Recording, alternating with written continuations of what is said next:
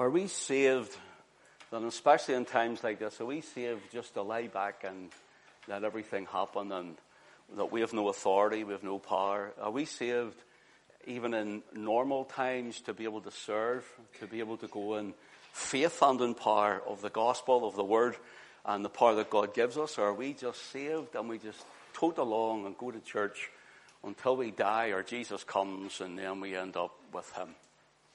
Of course, we are to occupy until he comes. And so sometimes the church forgets these things. I'm not saying that we are superhuman, but we are to occupy until we come. And we're going to look, God willing, I don't know how far I'll get tonight, but God willing, we're going to look at Old Testament and then New Testament if we can tonight. We're going to look at word study. I'm going to take you on a word tour. A word study and a word tour. I need to prick up your ears because we're going to go a wee bit deeper and I'm going to try and take my time that you don't, I don't lose you. So sitting thinking about all this today, and I was on the phone. Basically, my phone ran out, ran out of charge with needing to phone back and forward and finding out what was happening and what we could do. And phoning, I phoned the elders and then I phoned the trustees today, one each. And then I was trying all of this sort of get around people, and then a few people I needed to get in touch with. And by the time it was finished, I had this thought dropped into my mind, and I thought, I'm going to write um, I've just jotted down a couple of bits and pieces here uh, that we're going to look at because I feel that the church needs an encouragement. It needs to know who we are. We need to know who we are in these times. That we're not just someone that's saved and you know what, now you can just trundle along. And even in every ordinary, everyday life, you know, the, it's, it's uh, the power that God has given us through His Spirit and His Word, the authority that we have in Christ. And, and it's to look at these sort of things. But I want you to see our source first from God. The word power, P-O-W-E-R, it occurs in your King James Bible. Say King James Bible because you say Bible and you could be reading something spurious. But King James Bible, 272 times. 272 times in 260 verses. So we're not going to look at all of those. Obviously, I've picked certain ones to try and help you. And what we want to look at then is the first mention of the English word power. Then I'm going to separate it into the Hebrew. There's two main Hebrew words. We're going to look at the two main Hebrew words, and hopefully, by the time we're finished, you'll be instructed and you'll be helped, and maybe we'll all be a little more uh, further on in, in our intelligence and as, as it is in our walk with the Lord. Will you turn with me to the book of Genesis? Genesis chapter 31. Genesis chapter 31. This is the chapter I'm relying on maybe your, uh, your Bible knowledge to know of um, the story of Jacob and Laban. And Laban asked uh, for Rachel, the wife, and he gets Leah, if you remember, and then he has to work on another seven years to get Rachel. Um, and then so Jacob means twister, supplanter, heel grabber, because he did that with Esau in the womb. And so we, find that he's still Jacob here in the sense where he's still got that little bit about him, for he now turns the tables on Laban. So Genesis 31, just for time's sake, let your eye run down to verse 5. Jacob said unto them, that's to Rachel and, and Leah, I see your father's countenance, that it is not toward me as before, but the God of my father hath been with me. And you know that with all my power, that's the first mention of the English word now, the English word power in your Bible. And he says, You know that with all my power I have served your father. Now, here, if we go over it in the same chapter, and let your eye run down then again. Now, Laban is speaking to Jacob, caught up with him because he tries to uh, take off his cattle, and Jacob's well thinking, well, I've worked this length of time for it. I'm not really cheating you, so well, we can't go into the full story. But notice what it says uh, in verse 28. This is what Laban says to Jacob.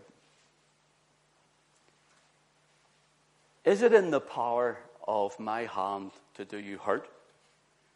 But the God of your father spake unto me yesternight, saying, Take thou heed that thou speak not to Jacob either good or bad. Now notice what he says in verse 29, is, it is in the power of my hand to do you hurt. The word here for power, we're going to look at that in a little moment. Now notice this. And then he says, but the God of your father. Now they're related. Why does he say the God of your father? He means not only uh, Abraham. He's talking about uh, Abraham being called out of the Ur of the Chaldees because Laban was in Hebrew, but he hadn't come to know God in the sense that uh, Abraham had. Laban hadn't come to that stage. So he's the God of your father. You know, sometimes even in our in our families or in uh, where we live and workplaces, you it's your God. They say your God, and because they haven't come to know a relationship with the Lord. And Laban is saying this, even though he's in Hebrew. But notice here, what we want to make sure of at the start of this and the outset of it is, you right here, the sovereignty of God the sovereignty, the full sovereignty of God. So here is, is in the, the power of Laban to do Jacob hurt. And God speaks to him and says, No, you won't. It's the sovereign will and plan and purpose of God. So God has his hand on everything, brothers and sisters. God is in the intricate details of our lives. Now, when we go back to verse 6, to the first mention, Jacob says, And you know that with all my power I have served your father. Notice he's saying, I have served your father with all my power. Now, the word power here is the word koach. If you want a, a, a loose English spelling of it, would be K O A K H, koach. And it really gives the idea of something with an inherent, intricate power. So, for example, when we look at these two, go to verse 29 again and underline there, it is in the power of my hand. The word power is English, it's the same as verse 6, but the Hebrew word is different. The word here is El. El. Okay? So you might notice that word El, and we're going to break this down a little bit more and then bring you back to where we are. So we're going to go down, if you want, a, a spiritual rabbit trail for you here, and you can, I want you to try and grasp this. So why is there different words for power? And why did the English translators only put in one word, which is power? Well, in other places, for the word, they have changed the word, but here, it gives the idea. So let me put it like this. If you have a Mercedes AMG, what is it, 380 brake horsepower, something like that. There's a lot of power in it, isn't that right? That's the inherent power. But that power isn't released until you're out in the road and you put the boot down. And it hits that power band and off you go. Isn't that right? So then it's released. So the authority of it is, it's driving, it has that authority. That would be the El. The, the, the koach would be when it hits that power band and the power is released. So here Jacob's saying, in my strength I done everything. I released all I had into working for Laban. Can you see it now? So it gives you, it can actually be for the ground has power to bring forth fruit. It releases it out. And this can be also translated and changed over to the New Testament. Hopefully we will get there later for you. So here we have for Jacob saying, my power, it means I've labored with all my strength. I've exerted my power and given it. But when it comes to Laban saying power to Jacob, what he's saying is, I have the ability to do you harm. But he doesn't release it because God told him not to. And what has he got then? He has an inherent power, or if you want to go a step further, he has an authoritative power to do Jacob harm. Jacob's power was to serve Laban with all that release power. So now you can see why there's a difference in the Hebrew word here. Okay? So well, let's go a little bit further. Let's go to Genesis chapter 14. Tell you what, let's go to Genesis, maybe chapter 4, and then we'll try and do this. I've just jotted down a few things here, and I want to go as I can maybe make it easier for you.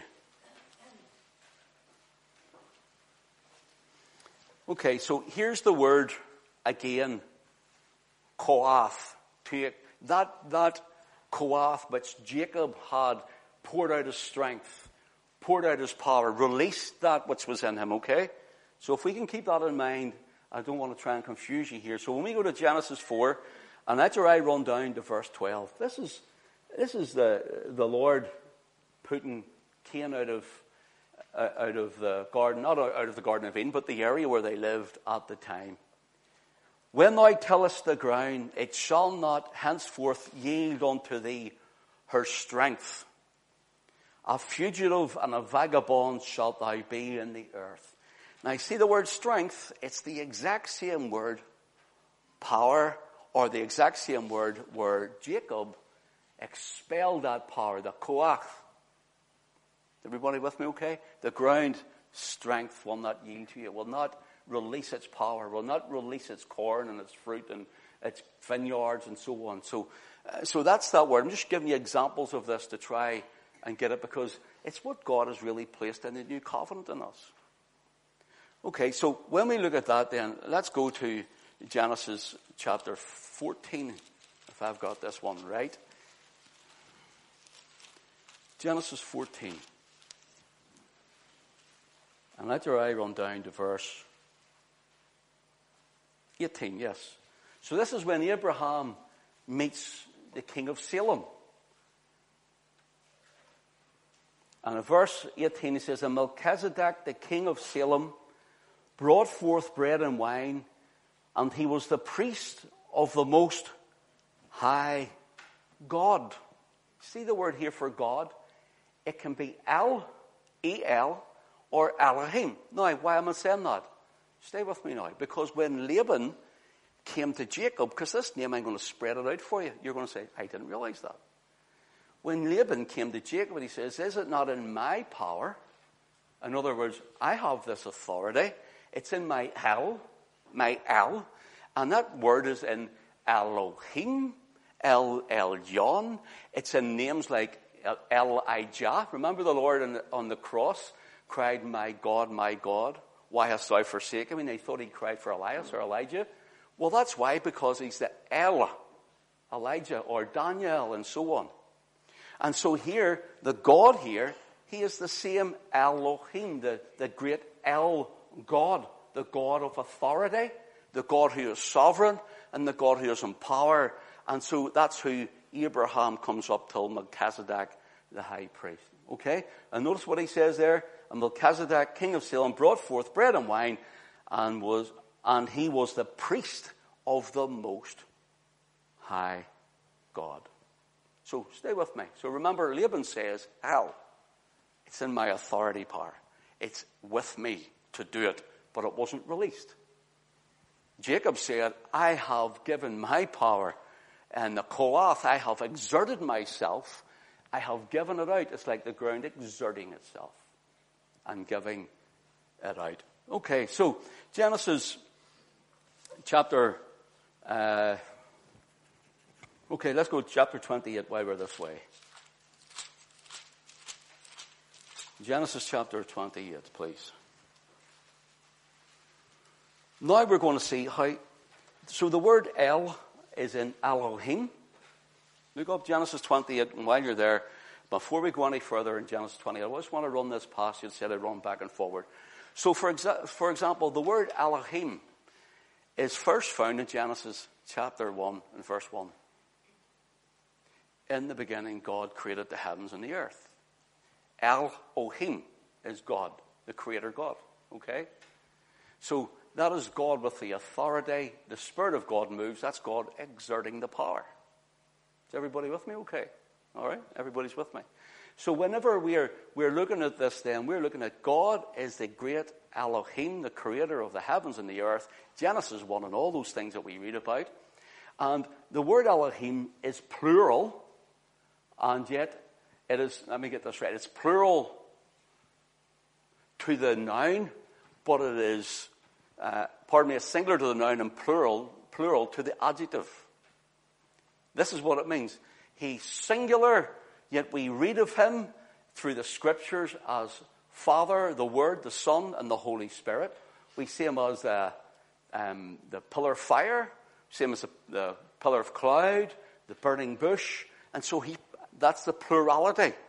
And yet, here we have him as one God. Elohim. Okay, is everybody with me? Okay, everybody with me? Yeah? So the El means he is God. He retains the sovereignty. He retains within him is the inherent power, the authority over all the earth. Through this time and all we're hearing, he's still on the throne. He's still in control. He's never relinquished his power. And so all who are on the thrones are only there because God has allowed it to be so. So now, when we look at this, Genesis chapter 28, um, and your eye run down, please, to verse 12. This is Jacob again. It says, And he dreamed, and behold, a ladder set up in the earth, and the top of it reached to heaven. And behold, the angels of God ascended and descended on it. Now, if you're reading that, it says angels of God. Here's a strange thing for you. The angels here, the word angels, check it out when you go home. The word angels here is Elohim. Strange that, isn't it?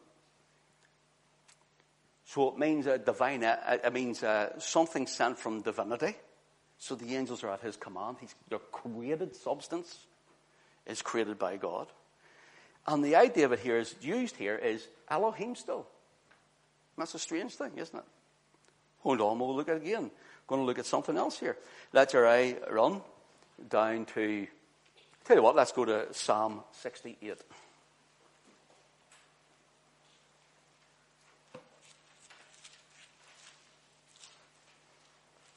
Psalm 68. And let your eye run down to verse 17. Psalm 68 and verse 17 says, The chariots of God are 20,000, even thousands of angels. The Lord is among them, as in Sinai, in the holy place.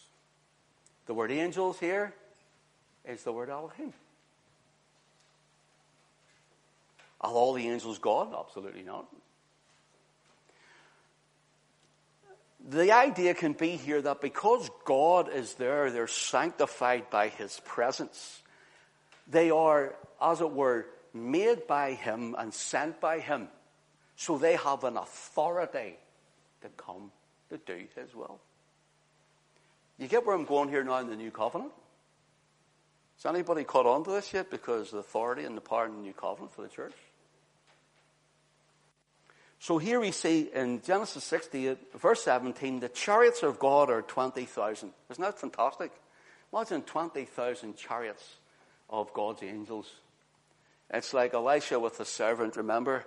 And he says, open this lad's eyes and let him see what's around about. And the hills were full of, of chariots of the Lord. And, and uh, the, the, the young servant couldn't believe his eyes when the Lord had lifted the scales from off his eyes. And he says, there's more be with us than be with them. So brothers and sisters, not only as God on our side, not only is God with you, neither to leave you nor forsake you, but one, God has placed angels in disposal to be disposed to the sons and daughters of God. And there's more that be with us than be out there. There's more that be with us than be with all else out there.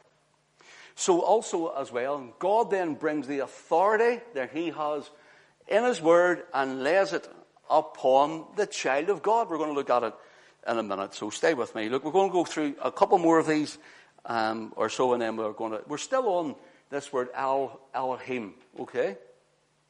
For example, uh, let your eye go to the book of Judges. Book of Judges. the book of Judges, and it's chapter 2.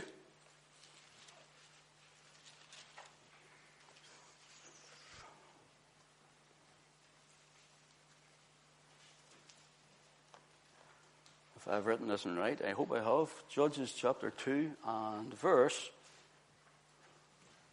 19, I think. What's why I'm in Joshua? That's why. I was in Judges there. It's not going to work that way. Sure it doesn't. I was wondering why I couldn't see it. Judges chapter 2. There's actually should be two here, one in verse 17. Chapter 2, verse 17. Okay. And yet they would not hearken unto the judges, their judges, but went a whoring after other gods. This is Israel, there's God speaking to, of, and borrowed, borrowed themselves unto them. They turned wickedly out of the way which their fathers walked in, obeying the commandment, and obeying the commandments of the Lord, but they did not so. Now let your eye run down to verse 19. And it came to pass when the judge was dead that they returned and corrupted themselves more than their fathers in following other gods to serve them and to bow down unto them. They ceased not from their own doings and from their stubborn ways. Do you see the word there in verse 17 with a small g, gods, G O D S, and then again in verse 19, in following other gods, small g? Believe it or not, and the Lord is speaking here about their gods. What he's saying is, he calls them Elohim. Yet God created, Elohim created the heavens and the earth. And it's like, whoa, hold on a second, sure, you're God. And the idea, the idea of this is gods were plural, but yet it was God to them, which was singular. So let me put it like this in a simple form if I can. So when you and I are talking about Him, I love him. Who are we speaking of? The Lord Jesus. God, aren't we? So our God, we're speaking of him. Our heart knows. When the, the heathen here or the ungodly are looking at their gods, whatever their God may be, whether it's an idol, whether it's somebody out in the world and someone rich and famous, whatever, that's their God. And as far as they're concerned, they're consumed with this they follow this, and the Lord says, That's your Elohim. And there's many of them. See the plurality. There's many of them. But I am Elohim. That's what he's saying. So everybody with me still? Okay? So when we look at that, we can see, go with me then to the book of Ruth.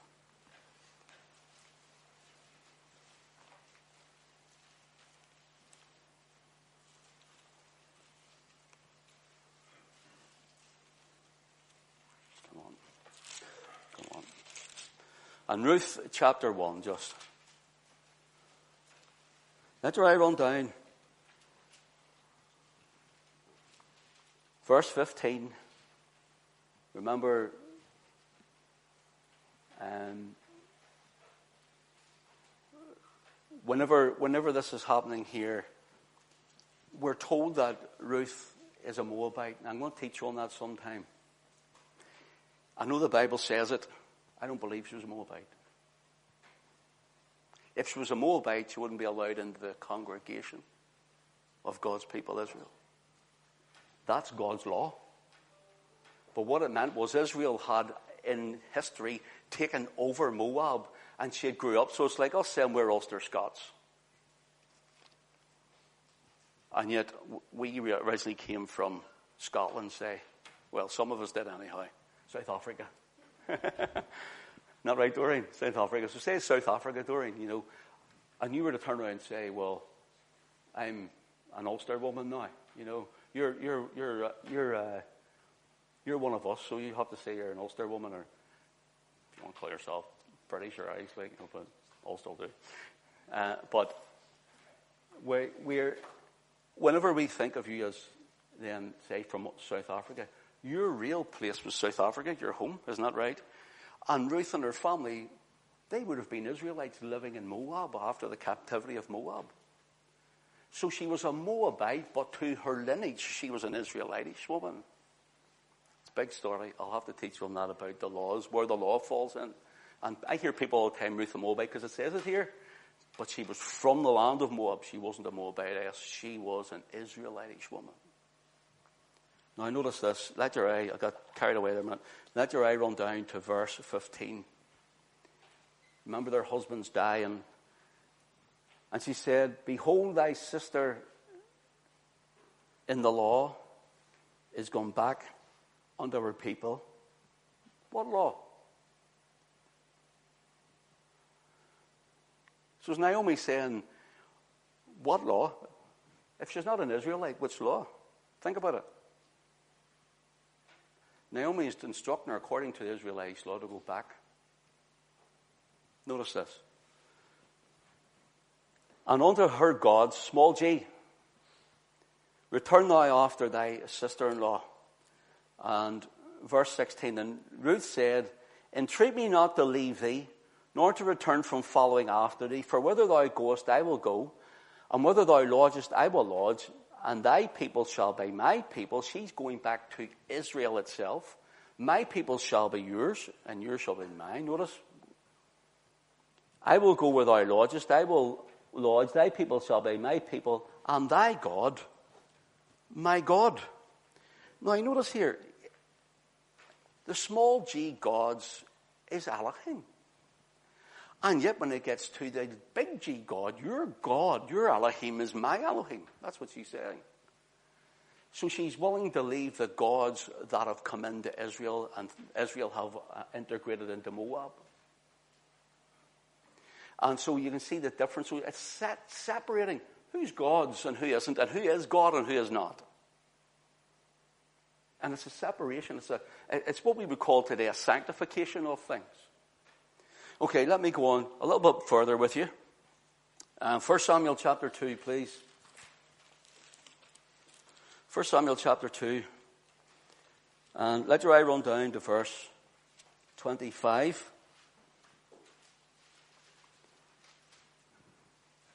If one man sin against another, the judge shall judge him. But if a man sin against the Lord, who shall entreat him? Treat, who shall entreat for him?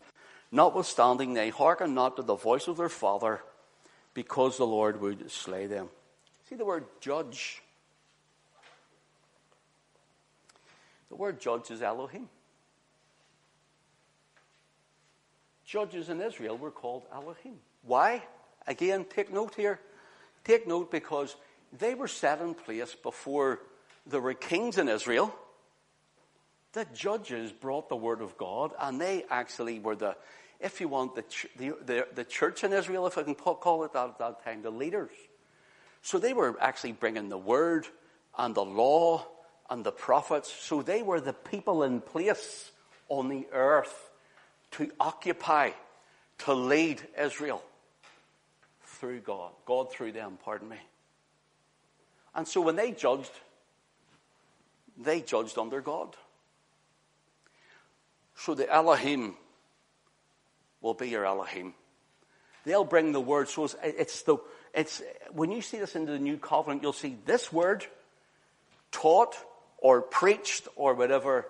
It should be taught or preached according to this word. Because when we bring it, it's what? What word is it? It's God's word. It's not right. So it can't be. Unfortunately, today you're hearing more about men's fanciful ideas and nice little stories, and you're hearing about, you know, all these things that tickle the ears, and there's no word preached, and it's lovey dovey here, there, and everywhere, or let, let's go crazy stuff, and all, you know, all of this stuff.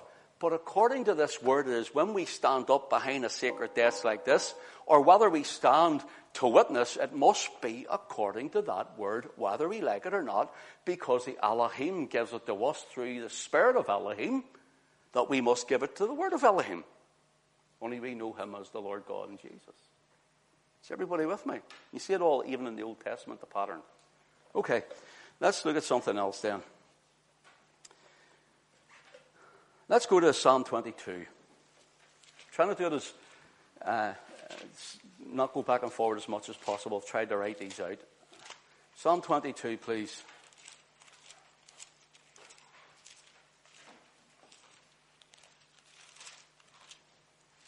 Okay, so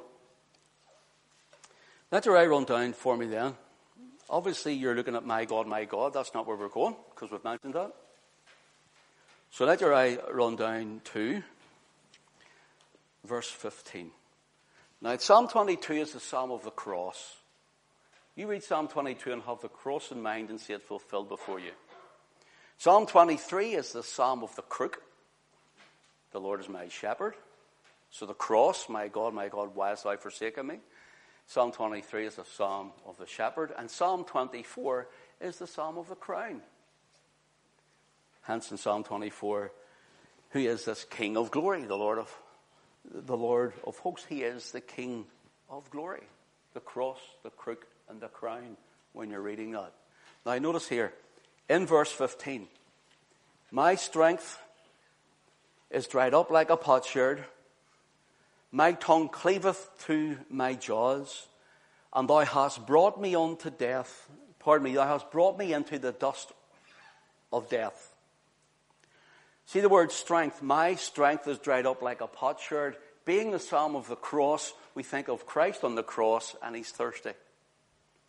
He's in agony. And here the spirit of prophecy is saying, My strength is dried up. Now the word El for power, remember? The inherent power, the authoritative power, changes back to the other one of Jacob, Koach. My strength is my power, my Koach. So, as a man, not only is he a God man, but as a man here, feeling everything of the pain and the suffering that you would feel or I would feel on the cross, his tongue's dried up like a potsherd, dried piece of pottery. It's cleaving to the roof of his mouth. He's no strength left physically as a man. He's been whipped, he's been beaten, he's had no sleep, he's been maligned, and, and there he hangs on the cross and he said, I have poured out my strength as a man. And yet he wouldn't die because no man takes his life from him. He's the power to lay down his life. He's the power to take it again. And he only died when all things were accomplished. And he says it is finished. So here the, the word here for power. And Jacob says, uh, I have served you as it were with my power. I have served you with my koach. I have poured my power out. And if you didn't do something, so if I was to go down and lift, say we say, let's stack the chairs. Remember every Tuesday night, and we were getting the place ready for the kids to come in here on a Thursday morning, and the wee babies. Remember, we used to say, well, everybody move the chairs. When you were starting to stack, weren't you? And pull the chairs, you were exerting the power. It's the same here. You're exerting the power.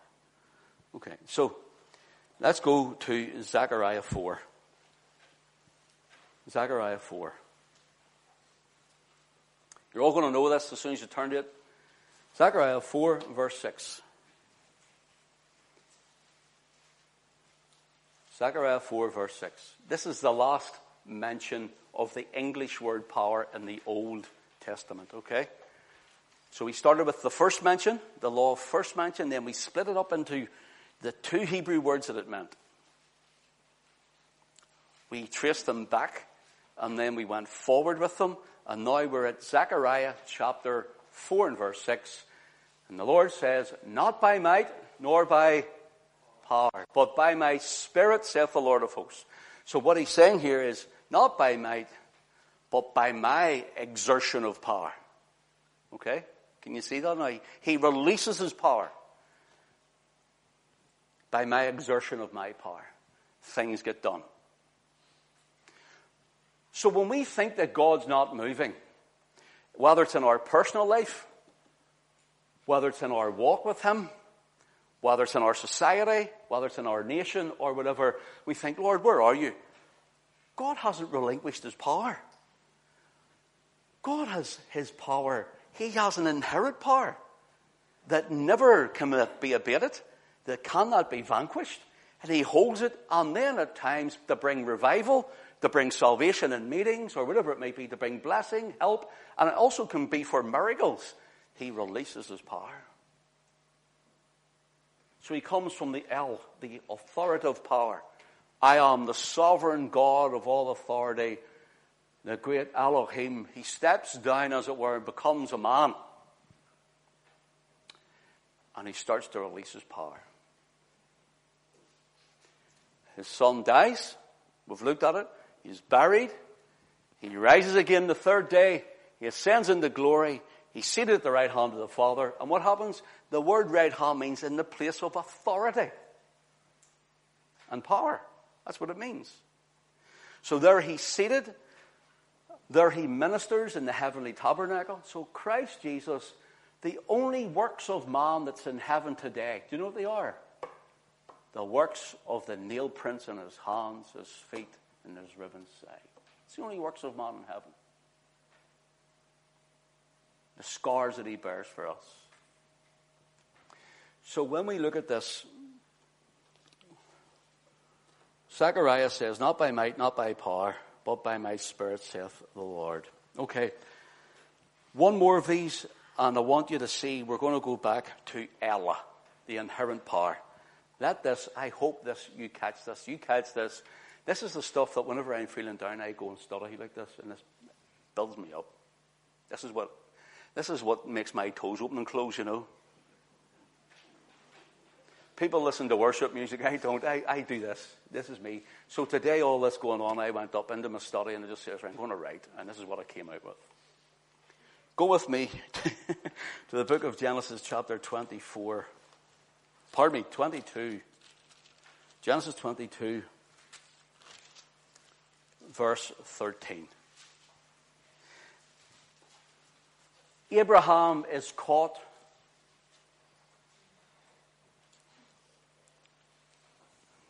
pardon me, Abraham is going up Mount Moriah with Isaac to sacrifice him. And he asks where the sacrifice is and where's the wood, here's the wood, the fire, where's the sacrifice? And he says, and notice what it says in Genesis chapter 24. Let me just find the verse for you because I need to run down it myself here. It's in the first word again. Okay. Verse, oh, I'm in the wrong chapter, that's why again, I need to get my eyes tested. I don't know what I've done here. I'm in the wrong chapter. I'm going, well, what am I doing? Okay. Verse 13. And it says, Abraham lifted up his eyes and looked, and behold, behind him a ram caught in the thicket by his horns. And Abraham went and took the ram and offered him for a burnt offering in the stead of his son. Remember, he's coming up one side of the mountain. Where's the sacrifice, says Isaac. Little did they know, God had already provided because he's going up one side of the sacrifice, a ram was going up the other, and it was just the Lord had him just stay there caught by the horns, the ram's horns in the thicket. I noticed this. Take note of this. So if the word El, Laban's power, I could have done you hurt, but I didn't. I held it. It's an inherent, it means I have a rank of authority where you can order soldiers or someone's in, in, in Bible times, you know, off with their head type of thing, but they would hold the power. They would hold the authority. A, a, a captain a, or a general in an army holds authority. And yet he's not going around doing a lot of stuff, but he holds authority. That's, that would be the same, similar as El here, okay? So it means rank, a, a, one who judges, one who has strength. It comes from a word here. When you also look at the word El, it means, it comes from a word Ariel. Okay? Ariel. Let me give you an English, an English spelling. You can write it down and help you maybe. It's A-H-Y-I-L. Ariel. That's where it goes. Something similar to that. Okay? And it's used, you ready? Ariel, where L comes from, having authority.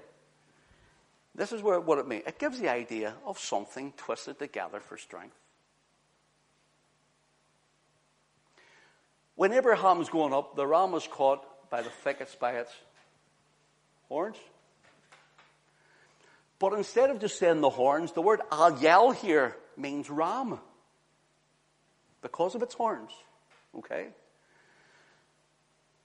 So when we look at this, I'm going to move off the Old Testament, just do a few of the New, and I'll, I'll well, we'll go down to a time of prayer because time's flying. So when we look at this, the, the, the, the strength in the ram's horns, it was, so Ariel means the ram. And when you go into the building of the tabernacle, one of the, one of the materials God tells him to use is the Ariel, the skin of the, uh, the, the bloody red skin of the ram for the tabernacle. It's the same word the whole way through. When Isaac had asked, Where's the sacrifice? You know what Abraham says? Son, the Lord will provide himself a sacrifice. The Lord will provide. He didn't say the Lord will provide for himself a sacrifice. He says he'll provide himself. And what was the sacrifice? The strength of God who came down, our great Ayal, the, the, the sheep, the ram, the lamb, the Lord Jesus Christ who came down to die at Calvary. He provided the sacrifice. God is El. Ahyel is God in the sacrifice. Can you see it? Everybody see it? When you see it and you get it, it just thrills your heart. Now, notice this. Let's go to the New Testament for a few more. The first mention in your New Testament of the English word for power, P O W E R, is found in Matthew's Gospel. That is chronologically Matthew's Gospel, chapter 6.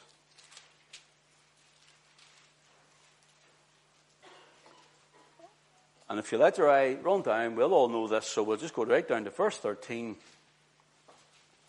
The Lord Jesus says, And lead us not into temptation, but deliver us from evil. For thine is the kingdom and the power and the glory forever. Amen. There's power. For thine is the kingdom and the power. See the word power? Right? Dunamis. That's we're now into the Greek. Okay, from the Hebrew and sometimes the, the, the Aramaic will need, but it's really Hebrew and Greek, so we'll stay there. So now we're into the Greek. It's dunamis. D-U-N-A-M-I-S. It's where we get our word dynamite from. Thine is the kingdom. What are we starting off with? What we started off with at the beginning. God's sovereignty. Thine is the kingdom's his. The dunamis. Lord, you have to release your power to here. You gotta release your power to us. Jesus is praying here, as it is in heaven, so it be on earth. Isn't God's power throughout the heavens? Isn't God the, the great almighty God who's worshipped throughout the heavens in all power? Of course he is. And Jesus is saying then, as it's in heaven, so let it be on earth. As your dy- dynamic, dynamite, dunamis power is, and that's the power of the koach. That's the released power. That's the released word. Let me give you an idea what, say I got a stick of dynamite, right? And I brought a stick of dynamite in here and I set it here. You're perfectly safe unless I light that fuse, isn't that right? It's not going to go off. It's not going to go bang. We're in no danger unless you light that fuse. But if I brought the stick of dynamite and I set it there and I lit that fuse, everybody would be scarping for the door, wouldn't you? So the dynamite has an inherent power. It's inherent. It's there. It's like that car. Here it is, but you have to put the boot down to release it. The dynamite is like the Allah It's got a rank, it's got an authority, it's got a power. But when you light it and it hits the fuse, boom, it releases. The koach It's the Old Testament. Here it releases the dunamis. The dunamis. Let me follow this dunamis a bit and then we'll go into uh, another word for power and hopefully it'll encourage you. So for example, that's your first mention. The word dunamis, or pardon me, the word power is used 120 times in 116 verses in your New Testament. For example, Luke chapter 1. Luke chapter 1.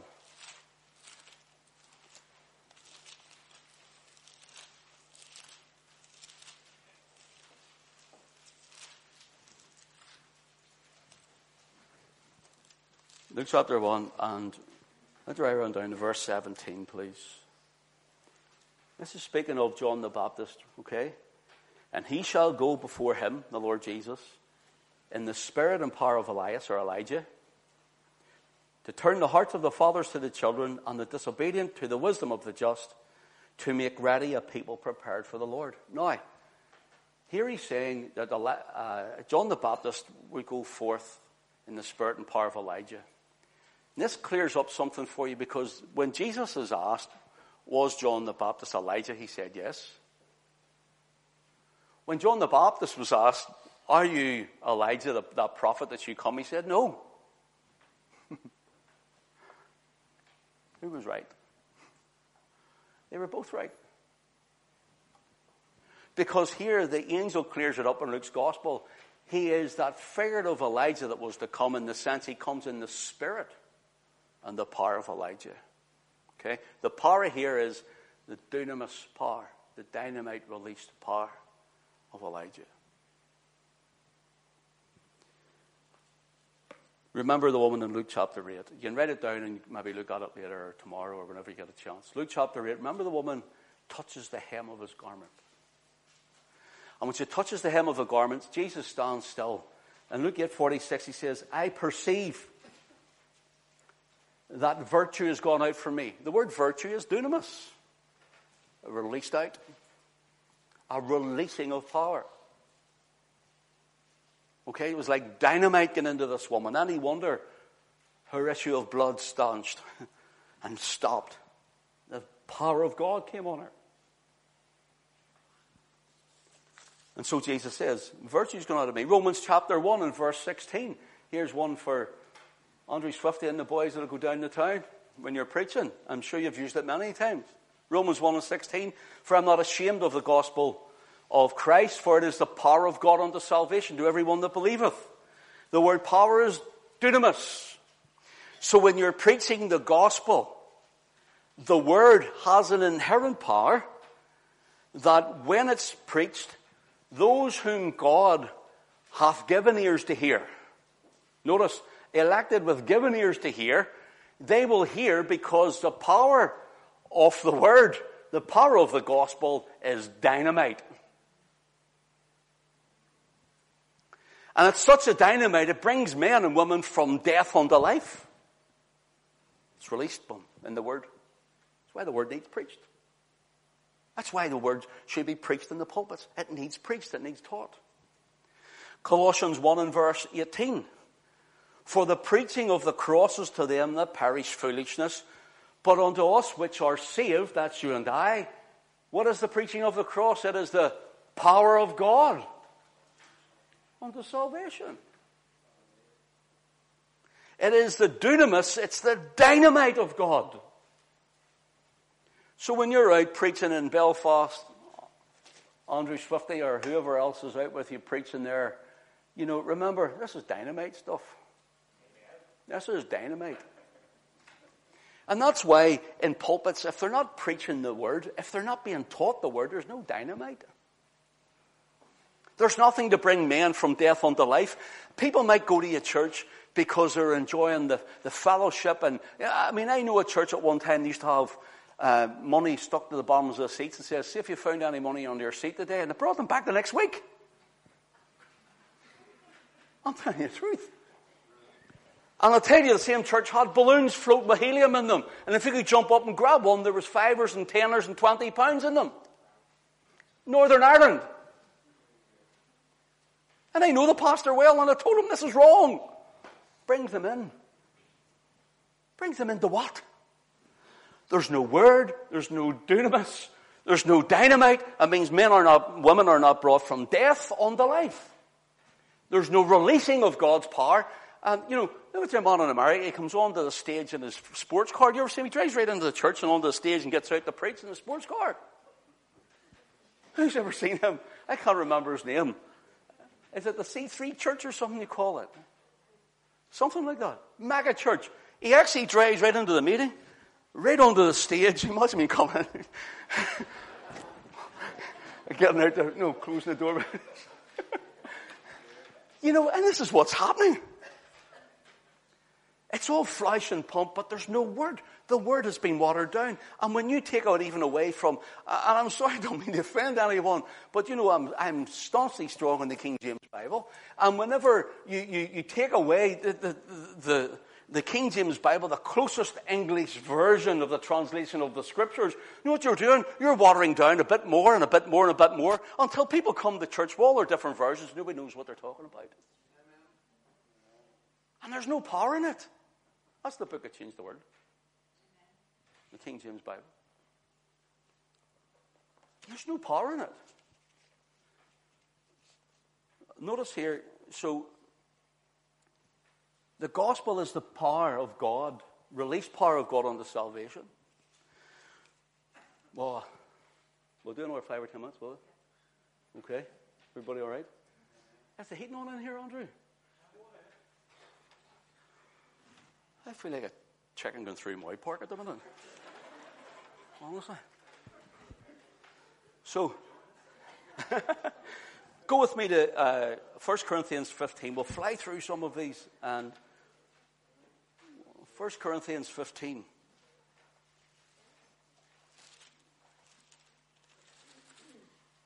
Later I run down to verse 55.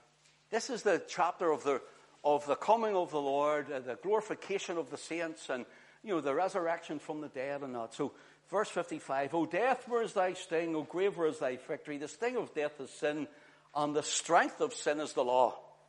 The word strength is dunamis. It's not power there, it's dunamis. So the strength of sin, the power of our sin is found in the law of God. How can somebody get saved if they haven't, don't know the law of God? Because they don't know what they're saved from. They don't know the mirror that tells us that we're all sinners. It doesn't bring us then onto Christ because the law is our schoolmaster to bring us onto Christ. The word schoolmaster is the word piadogogo. And it was someone who reared a rich person's children from they were birth right up, and they brought them to school and they told them how to walk, how to act, how to conduct themselves, and they lived like this, and they taught them the word. And so Paul is saying that the law of God is our piadogogo.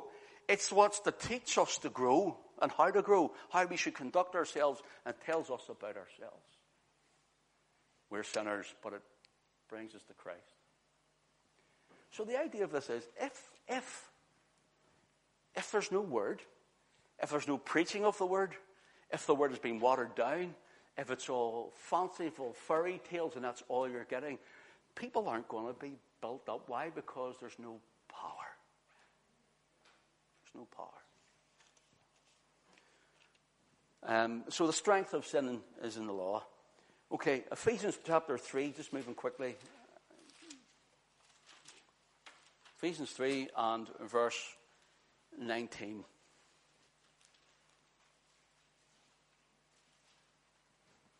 I think. Okay. Ephesians 3, verse 19. That you may, and to know the love of Christ, which passeth knowledge, that you may be filled with all the fullness of God. Now unto him that is able to do exceeding abundantly above all that we could ever ask or think, according to the Dynamite power, the power. How is it working in us? Through the Spirit and the Word. The Holy Spirit is in you. You're the temple of God and the Word of God in the Spirit. According to the power that worketh in you. Ephesians 3, um, pardon me, I've looked at that. First, 2 Timothy 1. You'll know it anyway. Write it down. 2 Timothy 1, verse 7. For God hath not given us the spirit of Fear. You know what the word fear is? Phobos. Where we get phobia from. God hasn't made us all full of phobias. See all the lists they put on phobia, phobia, phobia. God didn't give us that. Phobia now, it's now coronaphobia nearly. You know, that's what's happening everywhere. Oh, yeah, we're going, we're going to die. God hasn't given us that mind. But of power, what is it? Dunamis dynamite. He hasn't given us a, a, a phobia of anything else, but He's given us dynamite, but of power and of love and of a sound mind. Okay. The last mention of it, that is in Revelation 19. We're not finished yet. We're going to look at one more word, by the way. I'm going to try and run through it quickly for you. Revelation 19 and verse 1. This is what we have to look forward to. This is what we can take on our hearts now.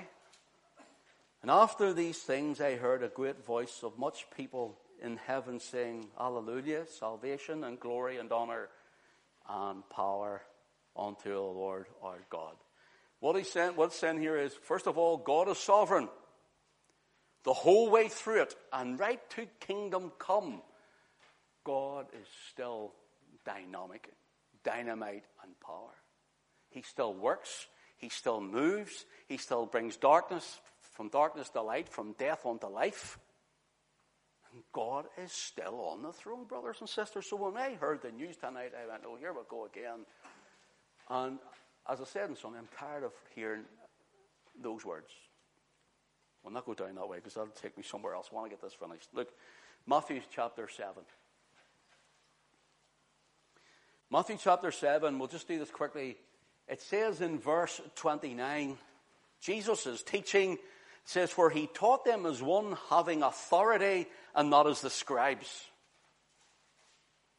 Now I see the other word for power. So we were looking at power, dunamis, in the New Testament, okay? In the Greek, in the New Testament. The other word for power is nothing to do with dynamite or dunamis. It's the word exousia. Exousia. If you want an English rough spelling, it would be E-X double O S double E A H. Exousia. And this is what it means one of rank, one of rank, authority, privilege, right, license to give one liberty. Okay? So, power, authority, privilege, right, license, liberty, or to give one liberty. That's what exousia means. And what's saying here, Matthew 7 and 29, for he taught them as one having authority and not as the scribes. He taught them as one having power and not as the scribes, meaning the scribes used to write from scribe to scribe and then put their thoughts to it. And so in Jewish writings, you have things like the Mishnah. And what they're like is more or less like commentaries, but they're held as divine oracles. It's like in the Church of Rome, they hold the papal bull as in power with the Word of God. And so, whenever the Lord Jesus was teaching, he was bringing revelation from heaven, just releasing it on them with authority. He was saying, you know, all the prophets are saying, He's coming, He's coming, He's coming. Unto Him give all the prophets witness. He's coming, He's coming, pointing to Him. He steps forward and He says, I am come. Authority. Here I am. Let's go through this quickly. Mark 13.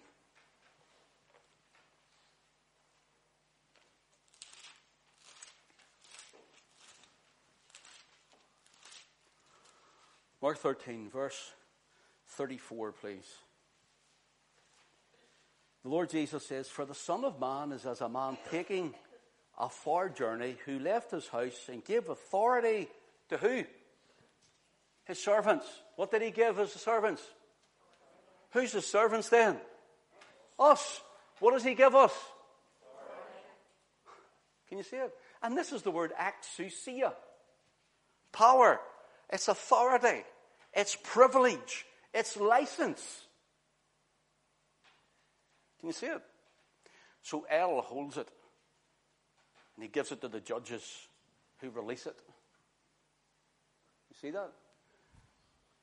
God gives us his spirit in His Word to preach it and release it. Now,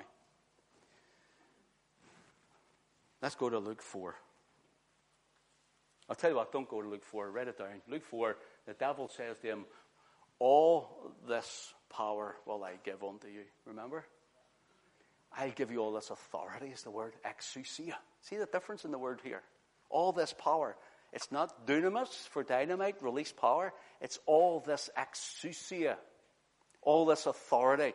Jesus, I'll give you this privilege. I'll give you the right for all these kingdoms and all of these peoples if you bow down and worship me.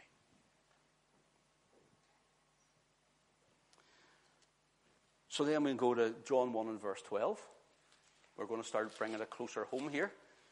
John 1 and verse 12. I'm just trying to work, I tried to work these out the best I could to try and keep them in a, an articulate line for you. But as many as received him, to them gave he power to become the sons of God, even to them that believe in his name. So when you and I get saved, what did he give us? Power. The word power is exousia.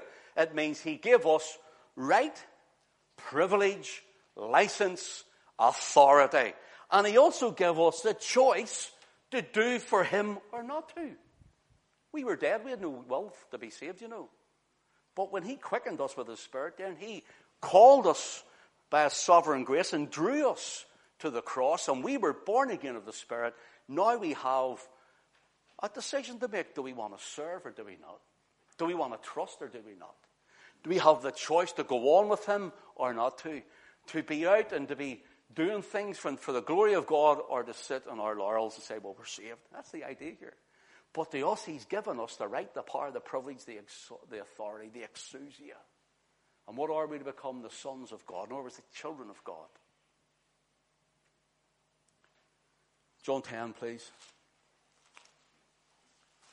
John 10.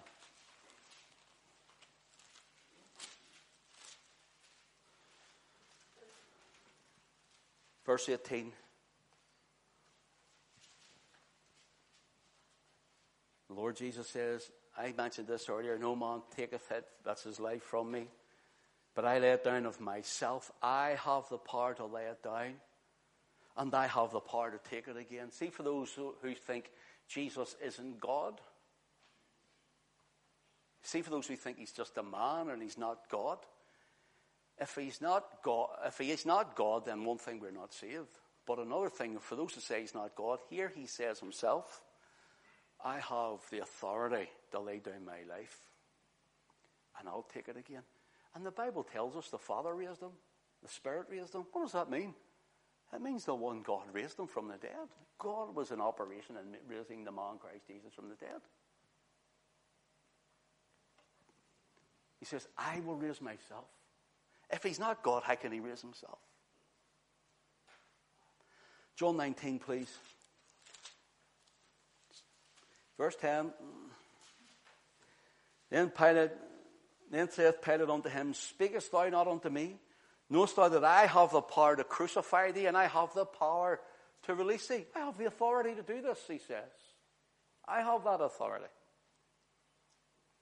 Jesus answered, Thou couldst have no power against me. You'd have no authority over me whatsoever. That's what he's saying. You'd have no authority over me. None whatsoever. Thou couldst have no power over me, no power at all against me, except that we're given thee from above. Therefore, he that hath delivered me unto thee hath a greater sin. Let's go to Acts chapter 26 coming to a close in this. Acts 26 and verse 12. Here's Paul's commission, the apostles' commission, is to open their eyes and to turn them from darkness to light and from the power of Satan, the authority of Satan, the privilege of Satan. Acts 26 and 18. The authority of Satan, the privilege of Satan, he has license over these people. Why? Because in their nature, they're sinners, depraved nature, fallen nature. They're sinners. That's who we were, under the power of Satan, under the license, the authority, the privilege of Satan. Now notice this. From the power of Satan unto God, that they may receive forgiveness of sins and inheritance among them which are sanctified by faith that is in me. What is Paul saying? He was to go and bring people from under the power of Satan unto God, from the authority of Satan. Colossians, no, I will go Colossians 1. We're getting there.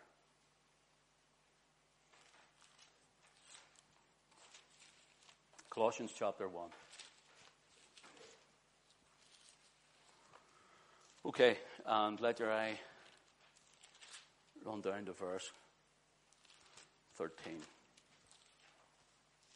1 and 13. Come on. Listen, who hath delivered us from the power of darkness, the authority of darkness over us, and hath translated us into the kingdom of his dear Son, in whom we have redemption through his blood, even the forgiveness of sins. So Paul is telling us here, he's delivered us from the power of Satan and the power of darkness, and you're a child of God, and it has no right over you. Satan has no privilege over you. Brothers and sisters, listen. I was talking to Alison about something today, and I said, some Christians think that Satan is an omnipotent God. Some of them get on as if he is the omnipresent one. He's not, and he's not omnipotent. He's not all powerful. He's not omnipresent. He's not omniscient either. Only our God, our Father is. Only our Father is, and He's rescued us and taken us through the blood of Christ, and He's brought us from that power. Revelation 20. We'll, we'll stop at this one. If this one doesn't encourage your faith, if this doesn't make you want to stand on your head and spit nickels, as I say, or cause your toes to open and shut. So we're looking at exousia, the right, the privilege, the power, the authority. We've been rescued for, from it, from darkness. We've been rescued from it. And we have been given authority and a power. Now, notice this Revelation chapter 20 and in verse 6. Blessed and holy is he that hath part in the first resurrection. When's that? When Christ comes. Second resurrection is at the end of a millennium kingdom age. And you'll read that here too. But notice this the first resurrection on such on the ones in the first resurrection. I want you to get this now. On the ones in the first resurrection, at the coming of the Lord, when the dead in Christ shall rise first, then we which are alive and remain shall be caught up together to meet the Lord in the air. On the first resurrection, are you ready? You who have been brought from the power, the authority, from the license of Satan, from the power and the authority of darkness that we would have had forever, because we'll be in the first resurrection, it says, on such, that's you and me, the second death, that's in the lake of fire. The second death, what does it say? Hath no. So the second death, the lake of fire, has no right on you, has no power over you, has no privilege on you, and you are Christ for all eternity. So he's filled us. He's the, the great sovereign God. He is the El, he is the one who holds the authority and he rel- relinquishes it through Christ and his Spirit and his Word to us to occupy till he comes. And when he comes, we'll be resurrected. If we're alive, we'll be changed. Listen, it's not a secret rapture. The ground's going to open up. The cemeteries are going to open up. The trump of God and there's the voice of the archangel. You know, how's that going to be secret? And we're going to start rising from the ground. If we die, we'll be in the ground and our spirits will be with God. But we will be made again alive unto God.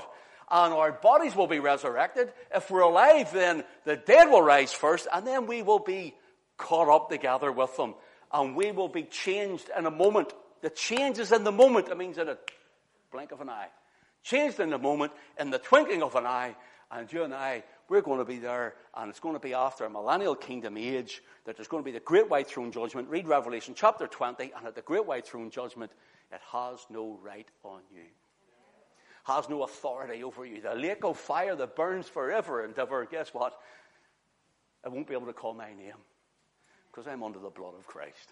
And so are you. And does that not encourage you tonight to know that? Is that not good? So let's, let's walk out in victory tonight, will we?